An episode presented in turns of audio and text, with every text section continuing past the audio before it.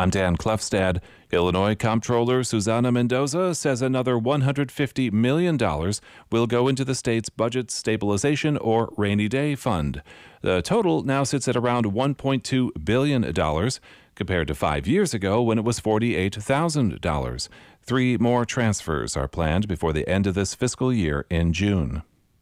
Defense attorneys are getting their first chance to cross examine a star government witness in the bribery trial of four former ComEd executives and lobbyists. Dave McKinney has more. Prosecutors spent roughly 13 hours questioning Fidel Marquez on the witness stand.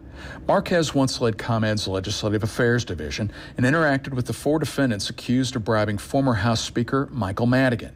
Marquez already pleaded guilty for his role in the scheme and secretly recorded conversations for the government.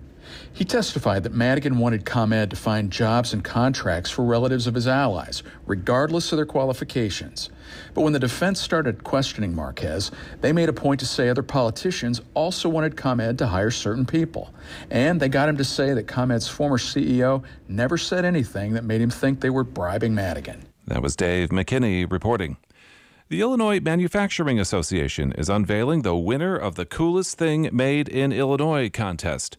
Voters whittled down nearly 250 entries to come up with the top pick, the Rosenberg Moon Habitat. It was designed by students and space architects in Switzerland and Denmark and printed by Ingersoll Machine Tools in Rockford. The habitat is the tallest single piece 3D printed polymer structure in the world. Governor J.B. Pritzker attended the event and applauded the industry.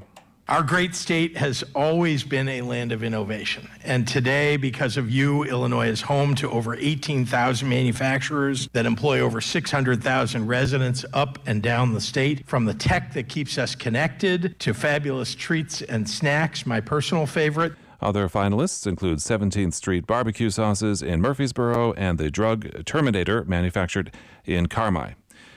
The Illinois Senate unanimously passed a measure which would extend child labor protections to young vloggers. The bill would require parents to place part of the money earned from videos posted on services such as YouTube or TikTok into a trust fund for the child.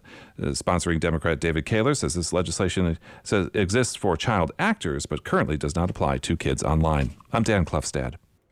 And I'm Leah Lerner. A Fayette County man faces federal charges after authorities say he shot at federal agents last year. The U.S. Attorney's Office says a grand jury returned a 15 count indictment against 46 year old Dax Baldridge of St. Elmo. Those charges include assault on a federal officer, using a firearm during a crime of violence, and possession of a firearm by a felon. Authorities say in October of 2022, U.S. Marshals attempted to serve an arrest warrant on Baldridge at his home. They say he used a rifle to shoot at the officers, and after a 10 hour standoff, he was arrested. No one was injured in the incident. Baldridge faces more than 20 years in prison if convicted, as well as hundreds of thousands of dollars in fines. Defense attorneys are getting their first chance to cross examine a star government witness in the bribery trial of four former ComEd executives and lobbyists. Fidel Marquez once led ComEd's Legislative Affairs Division and secretly recorded the four defendants now accused of bribing former House Speaker Michael Madigan. Marquez testified that Madigan wanted ComEd to find jobs and contracts for relatives of his allies, regardless of their qualifications.